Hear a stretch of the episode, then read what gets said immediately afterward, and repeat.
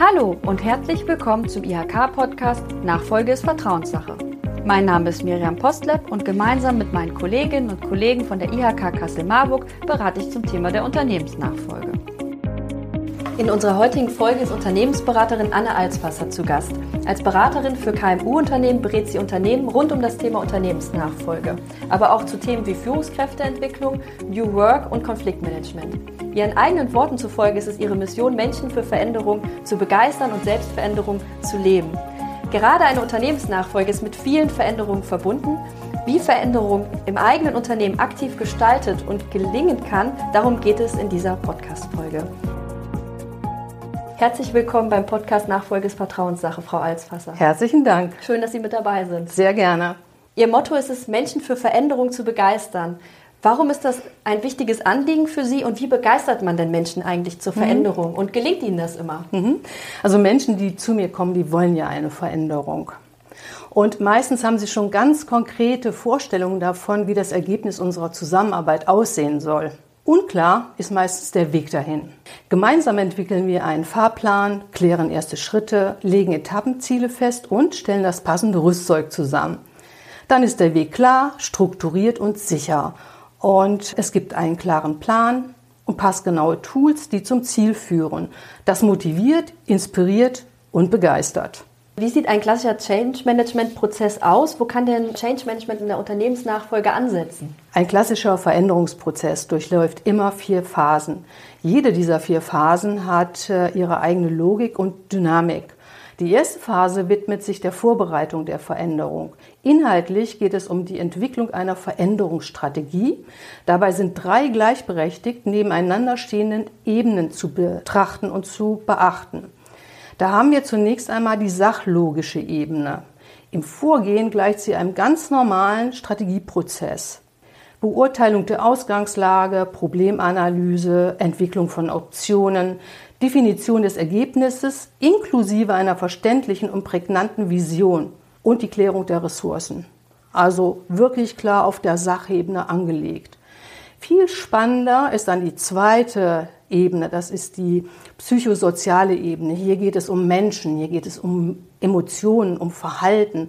Und das ist im Kern ja auch die Triebfeder der Veränderung. Also wir brauchen wirklich Leute, die mitziehen, die überzeugt sind, die begeistert sind, die sagen, ja, so kann ich mir das vorstellen. Also darum geht es genau in dieser Ebene. Und es werden Fragen geklärt, wie wann muss ich wen mit einbeziehen? Wo sind die Unterstützer? Wo gibt es vielleicht Blockaden? Und warum ist das so? Was müssen wir tun, damit äh, dieser Prozess gut gelingt und damit wir wirklich die Leute bestmöglich mitnehmen können? Dann gibt es noch eine dritte Ebene. Das ist die chronologische. Und deren Aufgabe ist wirklich in der zeitlichen Abfolge gut darauf zu achten, dass die erste Ebene, nämlich die sachlogische Ebene, mit der zweiten der psychosozialen Ebene gut verbunden ist, dass man also Schritt für Schritt eine gute zeitliche Abfolge hat. Und wenn man diese drei Ebenen betrachtet hat, analysiert hat und zusammenfasst, daraus entwickelt sich dann die Handlungsstränge und wir haben die Veränderungsstrategie mit Zielen, Mitteln, Maßnahmen. Also ist es wirklich auch wichtig, alles auch immer zum richtigen Zeitpunkt durchzuführen quasi. Ne? Genau, mhm. ähm, weil sonst kommt es einfach zu Verschiebungen auch wenn wir auf der sachlogischen Ebene zu schnell sind und Maßnahmen unbedingt umsetzen wollen, mhm. die die Mitarbeiter nicht verstehen, tragen sie sie natürlich auch nicht mit. Dann kommt es zu Blockaden. Andererseits kann es auch so sein, dass Menschen so motiviert sind und wollen gerne Gas geben, aber es sind noch nicht die, die Maßnahmen umsetzungsreif. Und dann gibt es auch Frustration, weil eigentlich soll der Change schneller vorangehen, wenn es um die Mitarbeiter geht aber die Vorbereitung vom Management fehlen noch oder die Entscheidungsprozesse. Und das ist dann auch schwierig, dann versabbert das Ganze ganz gerne mal. Mhm. Kann ich mir gut vorstellen. Also Sie haben wahrscheinlich ja auch selten das eine oder das andere, sondern beides, oder? Immer. Das und, und, das zusammenzubringen zwischen denen, die total schnell machen wollen und ja. denen, die eigentlich lieber noch mal ein paar Argumente brauchen, um Veränderung äh, zu leben, ist wahrscheinlich relativ schwierig, das zusammenzubringen. Ne? Ja, es ist ein sehr komplexes Thema. Also sachlogisch ist ja alles ganz einfach. Ziele stehen fest, Mittel stehen fest, Maßnahmen. Der Maßnahmenplan steht. Aber häufig ist es so, dieses Zeitfenster, was wir brauchen, um Management, äh, um, ähm, um Veränderungsprozesse gut und sauber durchzuführen, das ist wirklich so dieses Achten auf genügend Zeit. Also so ein Führungsprozess braucht ja auch Zeit, um äh, geführt zu werden. Und wenn ich da nicht drauf achte ähm, und das Tagesgeschäft immer Oberhand gewinnt, ja, bleibt der Change einfach stehen. Und deswegen ist es ganz wichtig, immer diese beiden Ebenen zu synchronisieren und zu gucken, wo stehen wir jetzt gerade auf der Sachebene oder auch wo stehen wir auf der Beziehungsebene und was müssen wir tun, wenn es Auffälligkeiten gibt. Und das, das ist die, die, die eigentliche Kernarbeit und das total Spannende an Veränderungsprozessen. Und das ist etwas, was mich dann auch begeistert, weil es ist einfach, ja, es ist kein linearer Prozess, sondern es kommen immer wieder irgendwelche Überraschungen, Veränderungen, Emotionen und ja, ein kleines Pulverfass. Ja? Mhm. ja, das klingt sehr spannend. Gut, und jetzt haben Sie gerade die erste Phase im Change-Prozess erwähnt. Und mhm. äh, wie geht es dann weiter? Mhm. Weiter geht es mit der zweiten Phase. Das ist die Phase der Initialisierung. Also es ist quasi der Startschuss in den Change. Und er sollte auch ganz klar benannt werden, damit jeder weiß, ah, jetzt geht es los. Und da finde ich es ganz wichtig, dass auch der Unternehmer dieses Signal gibt. Am besten wirklich in einer Präsenzveranstaltung, wenn alle Mitarbeitenden da ist. Äh, Stilmittel dafür ist die Sprungbrettrede. Da geht es wirklich darum zu sagen, warum ist das notwendig? Warum haben wir keine andere Wahl? Warum müssen wir in diese Veränderung? Was sind die Hürden möglicherweise? Aber was ist auch der Gewinn, wenn wir das Ganze geschafft haben? Also es ist eine sehr kurze Phase. Flankiert wird es dann noch durch ein gutes Kommunikationskonzept wo dann auf verschiedenen Kanälen nochmal wiederholt wird, wo stehen wir gerade, was ist wichtig, könnt ihr einbezogen werden, was möchtet ihr dazu auch beitragen, äh, Fragen können gestellt werden, auch Bedenken geäußert. Also quasi eine gute Vorbereitung und einen guten Schwung zu bekommen für, für den Einstieg in die dritte Phase, die Phase der Umsetzung. Und die dauert in der Regel am längsten. Change-Prozesse dauern ja manchmal drei, manchmal fünf Jahre. Und in dieser Phase der Umsetzung heißt es ja durchhalten. Also zu gucken, wie können wir die Prozesse gut umsetzen, wie kriegen wir Projekte aufgesetzt, wie kriegen wir den Zeitplan eingehalten, wie halten wir auch die Mitarbeiter bei Stange, dass die mitmachen, auch wenn es mal Widerstände gibt, also wie gehen wir damit um. Und das, wie gesagt, das ist der spannendste Teil in diesem Change, und auch erfolgsentscheidend, logischerweise. Die vierte Phase ist dann abschließend. Also dann wirklich zu sagen, hey, wir haben das Ziel erreicht, auch mal feiern. Ich finde das total wichtig, dann zu sagen, ja, ne, wir haben es erfolgreich geschafft, super. Und dann natürlich auch ein Stück weit in die Ruhe zu kommen, zu konsolidieren, zu erproben, auch nochmal auszutesten, funktioniert alles richtig, Routinen zu entwickeln, ja eine Sicherheit zu bekommen und zu sagen, ja, läuft alles rund. Dann ist der Change abgeschlossen.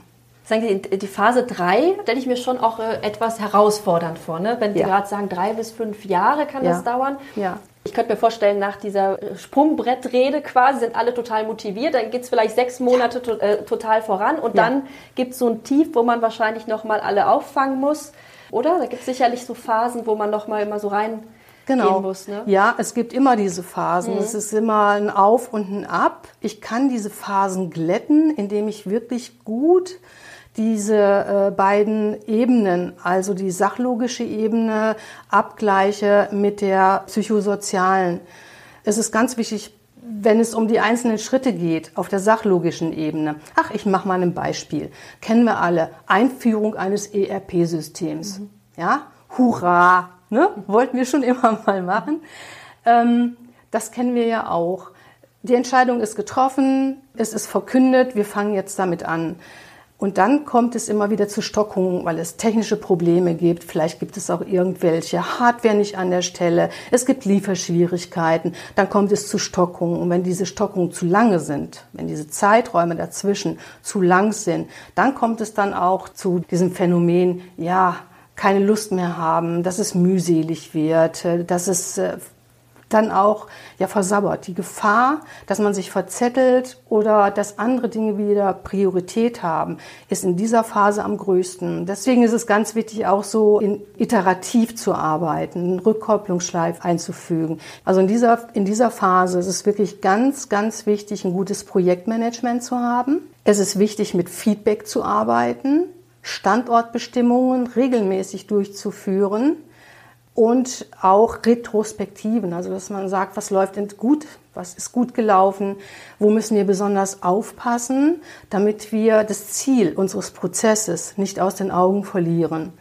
Und da haben wir ja wieder diesen, diesen Abgleich, der immer wieder notwendig ist, um zu gucken, wo stehen wir gerade, wie sieht der nächste Meilenstein aus, wie erreichen wir den, gibt es Verzögerungen und dann gibt es noch eine ganz spannende Geschichte im Change, es passieren Dinge, mit denen wir so überhaupt nicht gerechnet haben, die aber es manchmal notwendig machen, sofort zu handeln.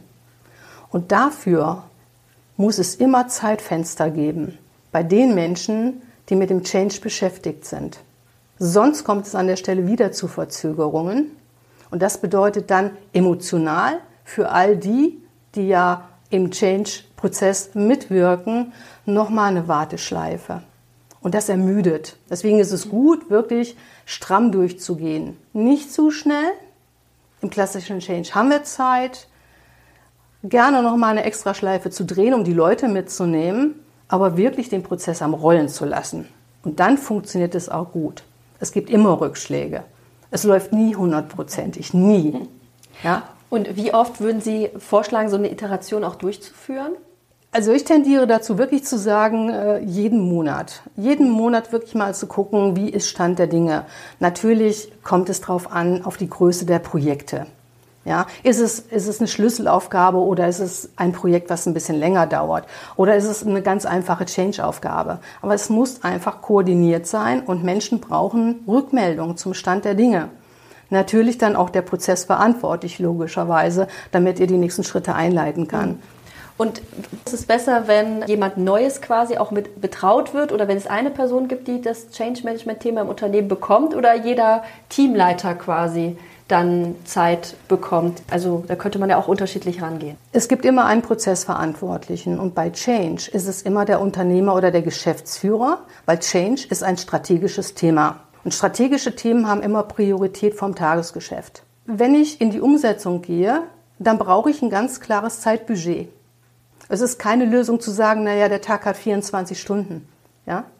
Also es braucht ein klares Zeitbudget und gut ist so 30 Prozent einzuplanen. Für strategische Arbeit 70 Prozent für operativ, sofern die Geschäftsführung und bei kleineren Unternehmen ist das so, auch im Tagesgeschäft noch arbeitet. Dasselbe ist für die Menschen, die mit dem Change-Prozess mitgehen. Die haben Projektarbeit zu tun.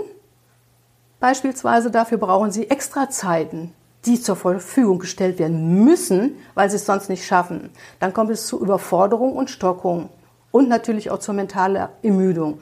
Und dann gibt es Menschen, die müssen ermächtigt werden. Also sie müssen äh, lernen, mit der neuen Situation umzugehen. Sie müssen vielleicht auch neue Techniken lernen. Und sie müssen Stru äh, Prozesse anpassen. Und auch dafür brauchen sie ein Zeitbudget. Und eine Faustregel ist auch da die 30 Prozent. Und diese Zeitfenster, die müssen im Vorfeld geklärt, definiert und festgeschrieben sein. Und sie dürfen nicht dem Tagesgeschäft zum Opfer fallen. Und welche Besonderheiten gibt es beim Thema Change Management in der Nachfolge zu beachten? Mhm. Normalerweise ist es so, dass ein Change-Prozess von einem Geschäftsführer begleitet wird. Und zwar mit der ersten Phase bis zum Ende. In der Nachfolge ist die Besonderheit, dass mitten im Change-Prozess und zwar im zweiten Drittel der Umsetzungsphase es zur Übergabe kommt in der Regel. Also der Verantwortliche des Change-Prozesses, nämlich der Übergeber, übergibt faktisch sein Unternehmen, ändert seine Rolle, steigt aus dem Unternehmen aus, der Neue steigt ins Unternehmen ein und er sollte dann selbstverständlich die Prozessverantwortung übernehmen. Und das unterscheidet in der Tat die Nachfolge von ganz normalen Change-Prozessen. Der Prozessverantwortliche wechselt. Und muss es für sich verinnerlichen. Auch da wäre es gut, wenn es eine Übergabe gäbe. Also wie war der Weg? Was ist das Ziel? Worauf müssen wir achten? bei der sachlogischen Ebene, bei der psychosozialen Ebene. Und dann ist natürlich dann noch die Herausforderung, dass in der Regel der Nachfolger ein ganz anderes Führungsverständnis hat, eine ganz andere innere Haltung mitbringt. Und für ihn ist dann wirklich die Kunst, diesen Change-Prozess gut zum Ende zu führen.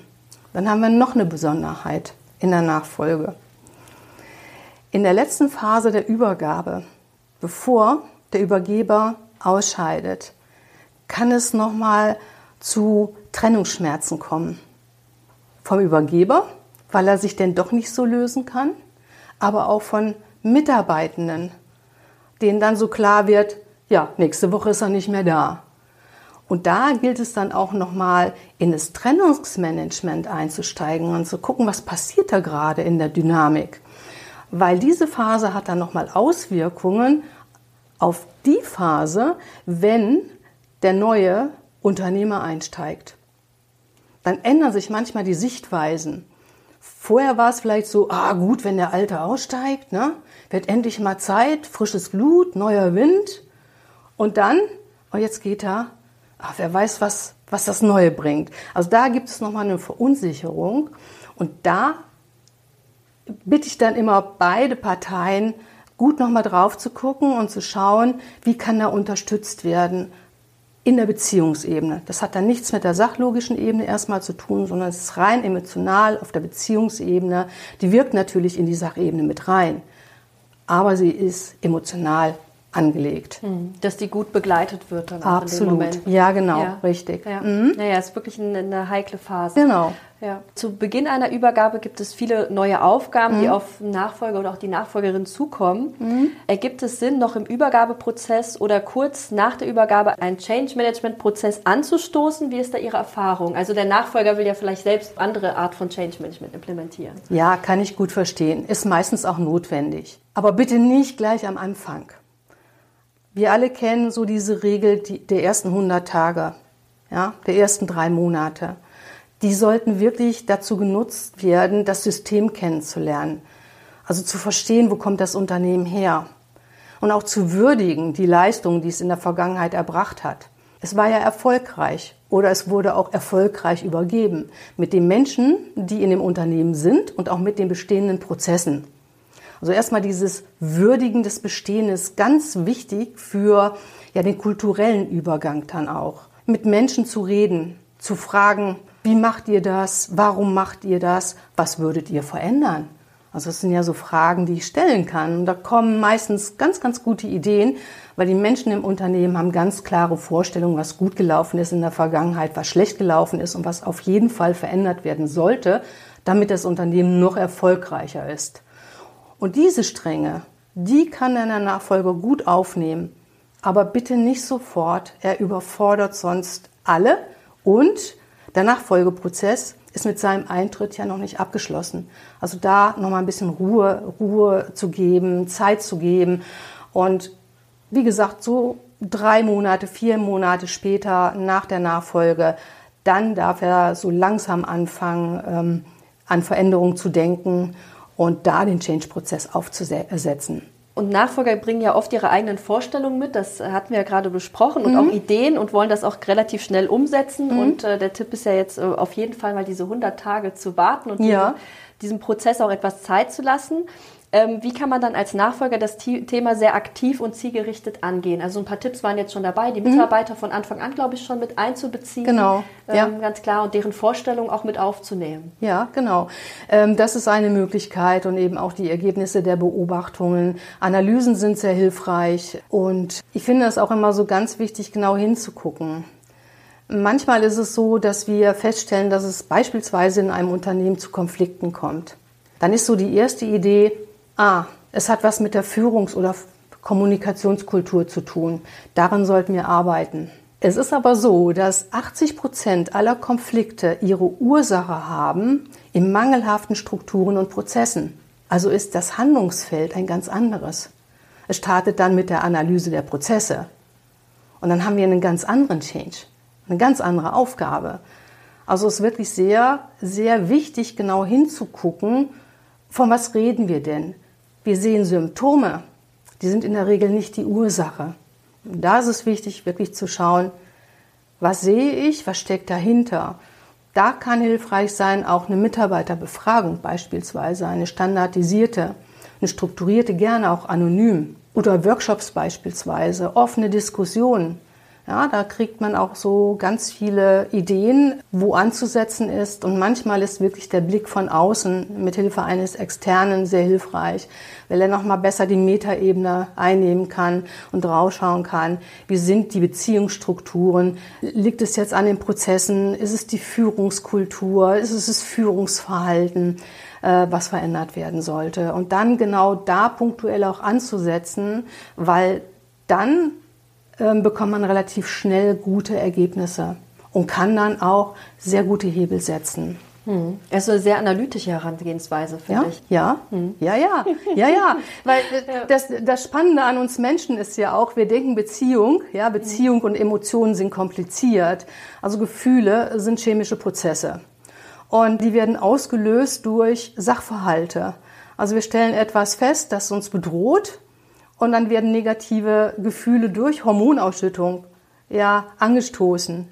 Das hat mit der Realität nichts zu tun. Ja? Wir erleben es halt nur anders. Und mit einer analytischen Vorgehensweise erkennen wir auch die Muster in den Beziehungsebenen. Es gibt überall Strukturen und Muster. Und wenn wir die erkannt haben, in der Beziehungsebene oder auf der Beziehungsebene und auf der sachlogischen Ebene, dann ist die Herangehensweise viel einfacher, weil wir genau wissen, was zu tun ist.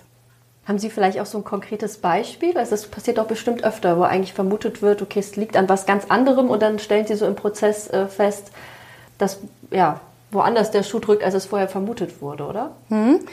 Ja, also klassisch ist wirklich das Beispiel, was ich gerade genannt habe. Es kommt zu Konflikten. Es wird festgestellt, dass die Menschen einen harschen Umgangston haben und äh, vielleicht auch, dass die Führungskräfte im Verhalten auch nicht so sind, wie sie sein sollten. Und dann ist so die erste Mutmaßung, wir müssen an der Unternehmenskultur arbeiten. Die Unternehmenskultur ist Summe von allen Verhalten, die wir feststellen im Unternehmen. Und sie wird auch gestaltet durch die Art und Weise, wie wir arbeiten, also auch wie der Umgang ist mit Fehlern, wie wir Prozesse gestalten, wie unser Informationsfluss ist. Und bevor wir Unternehmenskultur als Change-Prozess aus, ausrufen, und so ein Veränderungsprozess dauert wirklich bis zu sieben Jahre, weil wir ganz viele Sphären haben, die diese Kultur beeinflussen, ist es immer gut zu gucken, welche sachlogische Ebene liegt da drunter. Meistens ist es wirklich der Umgang mit Fehlern dass vielleicht Fehler in der Vergangenheit äh, bestraft wurden, weil es nicht um, um, um Lernprozess gegangen ist, sondern um die Suche eines Schuldigen beispielsweise.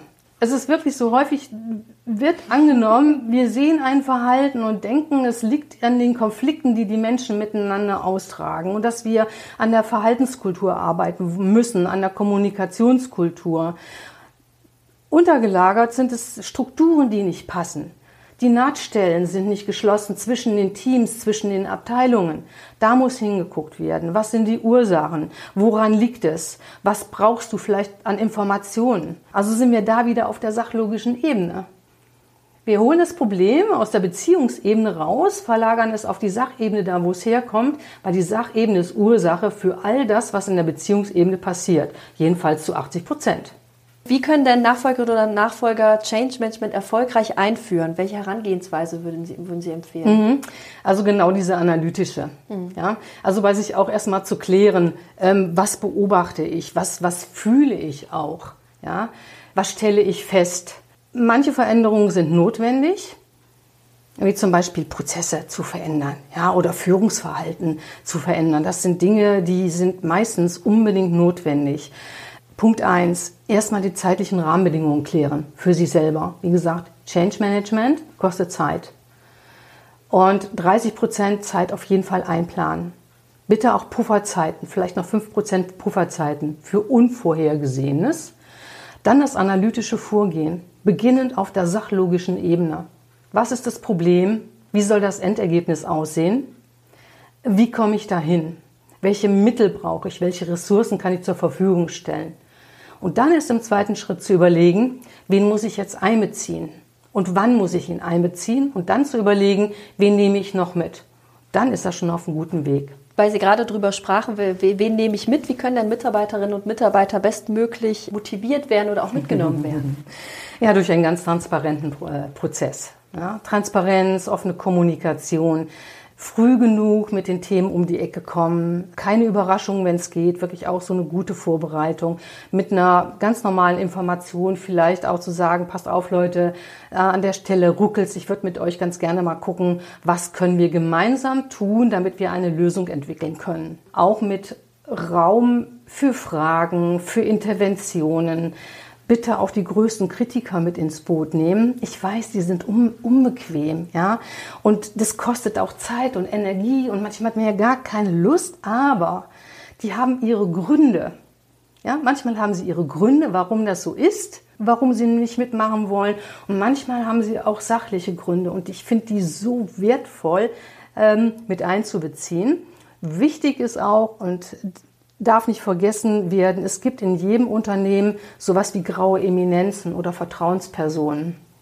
Also die auch frühzeitig ins Boot zu holen, weil die haben einen ganz guten Radar, wer wann anzusprechen ist und wie das am besten gelingen kann. Also auf jeden Fall die, die größten Kritiker auch früh mit ins Boot nehmen. Absolut, ja. ja. Ich könnte mir vorstellen, wenn die einmal überzeugt sind, geht es ganz einfach. Ja, und das ist auch, ja, das ist auch ganz einfach. Manchmal ist es auch so, dass es Handwerkszeug fehlt. Ich sehe die Notwendigkeit einer Veränderung. Und ich weiß nicht, und da sind wir jetzt gerade wieder beim Anfang, wie der Weg dorthin für mich aussehen kann. Ich habe keine Erfahrung, die fehlt mir.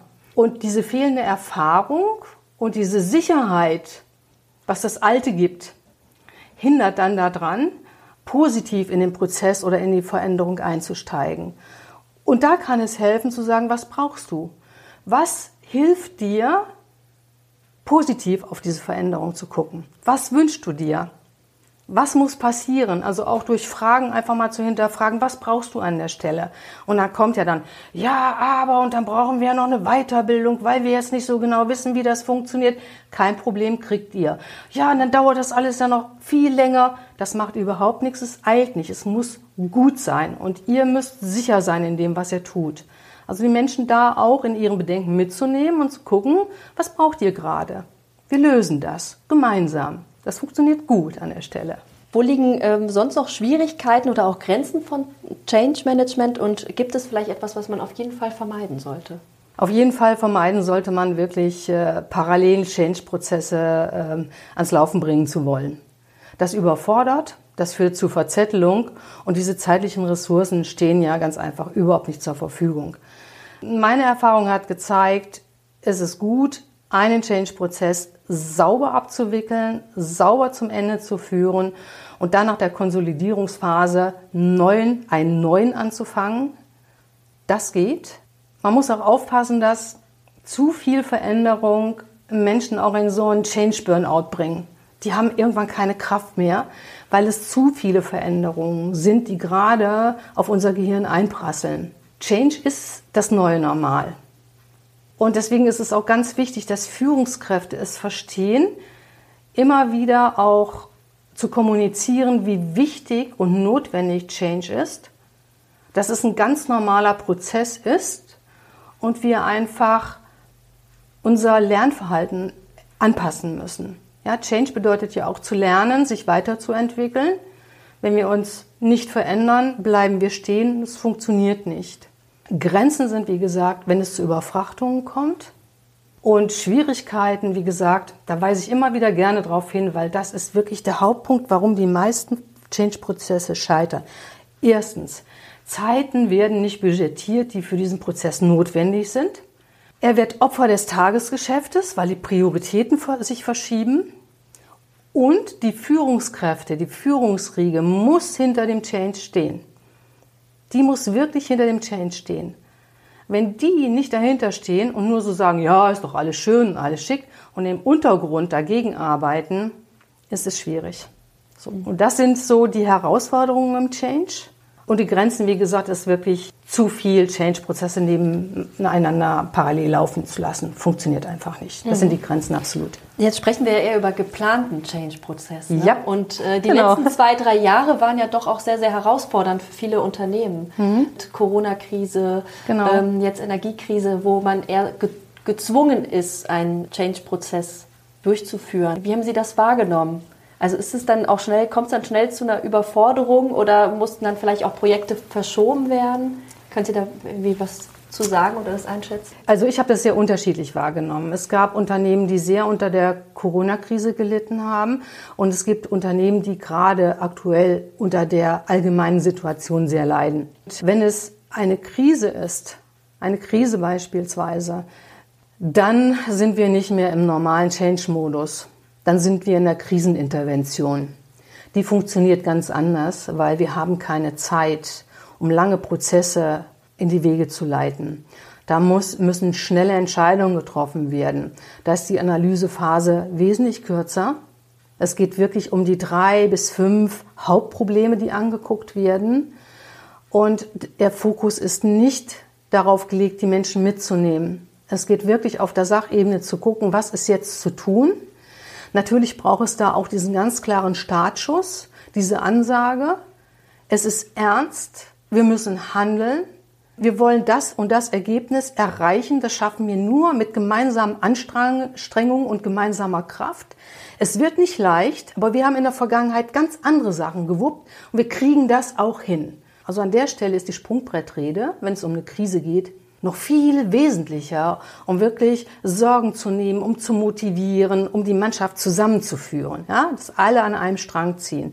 Und dann geht es auch ganz schnell in die Umsetzung. Diese Prozesse müssen wesentlich kürzer sein, logischerweise, weil es ist eine Krisenbewältigung. Überhaupt nicht vergleichbar mit dem klassischen Change Management. Dann gibt es aber auch Situationen, die Menschen ängstigen, also Mitarbeiter ängstigen, weil die Existenzängste haben, ja, gerade in der jetzigen Situation. Da ist es gut, sehr auf die Beziehungsebene einzugehen, Ängste zu nehmen, Gespräche anzubieten, auch die Möglichkeit zu bieten, ja, vielleicht mal Unterstützung von extern zu holen, damit ja mal über die Dinge geredet werden kann.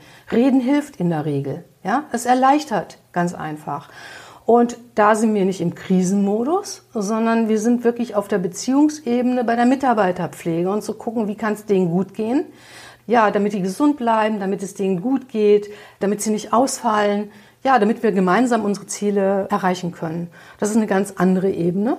Die kann aber auch in einem Krisenmodus oder sollte auch stattfinden, um Sicherheit zu geben ja, um ein Gerüst, ein Handlungsgerüst zur Verfügung zu mhm. stellen. Wahrscheinlich gerade in der Zeit. Ne? Absolut, ne? ja. Ja, und haben Sie denn sonst noch etwas, was Sie den Nachfolgerinnen und Nachfolgern abschließend mit auf den Weg geben möchten? Es waren ja schon viele Tipps auch mit dabei, sehr viel Konkretes. Ja, also für mich äh, der wesentliche Punkt ist immer der Zeitfaktor. Einmal einerseits sich bewusst zu machen, dass Change, dass Veränderungen ihre Zeit brauchen auch wenn ich ungeduldig bin. Sie brauchen ihre Zeit und wenn ich vorpresche, dann muss ich wieder drei Schritte zurückgehen, um die Leute mitzunehmen. Also Veränderungsprozesse brauchen ihre Zeit. Wenn sie, die, wenn sie die Zeit nicht haben, ist es eine Krise. Und dann sehr genau auf den eigenen Terminkalender zu gucken und sich Zeiten zu blocken für diesen Veränderungsprozess. Wie gesagt, 30 Prozent. Ich weiß, es ist gebetsmühlenartig, das ist der häufigste Grund, warum Change-Prozesse sich in die Länge strecken, warum Teilziele nicht erreicht werden.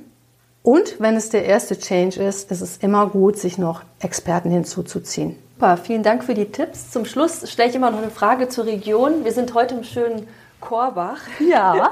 Leicht eingeschneit ja. bei strahlendem Sonnenschein. Ist wirklich richtig schön. Mhm. Was ist denn für Sie das Besondere an der Region? Die Region. Ich bin ein Naturmensch. Ich imkere. Die Beuten stehen bei mir im Garten. Ich liebe hier äh, die Wanderung um die Seen. Wir haben ja drei, Diemelsee, Twistesee, Edersee. Ich mag die Menschen hier auch. Die sind halt, ja, ich habe heute in der Zeitung gelesen, wir sind glücklicher als die Südhessen, wir ja. Nordhessen. Finde ich ganz Schön. großartig, ja. Also an manchen Stellen, glaube ich, muss das auch noch ankommen. Ich lebe gern hier, weil es einfach Natur pur ist. Das fasziniert mich, das beruhigt mich auch. Wenn ich dann mal in Städten war, komme ich sehr gerne wieder nach Korbach zurück. Es ist der Hafen. Diese Region ist mein Hafen. Schön. Mhm. Dann bleibt mir nur noch, mich ganz herzlich bei Ihnen zu bedanken. Vielen Dank, dass Sie mit dabei waren. Sehr, sehr gerne. Wenn Sie mehr über das Thema Unternehmensnachfolge erfahren möchten, dann würde ich mich freuen, wenn Sie den Podcast abonnieren und uns eine Bewertung hinterlassen. Viele weitere Informationen finden Sie in den Show Notes und wenn Sie sonst noch konkrete Fragen haben oder Themenwünsche, dann freue ich mich über eine E-Mail an nachfolge.kassel.ihk.de. Bis zum nächsten Mal, wenn es heißt, Nachfolge ist Vertrauenssache.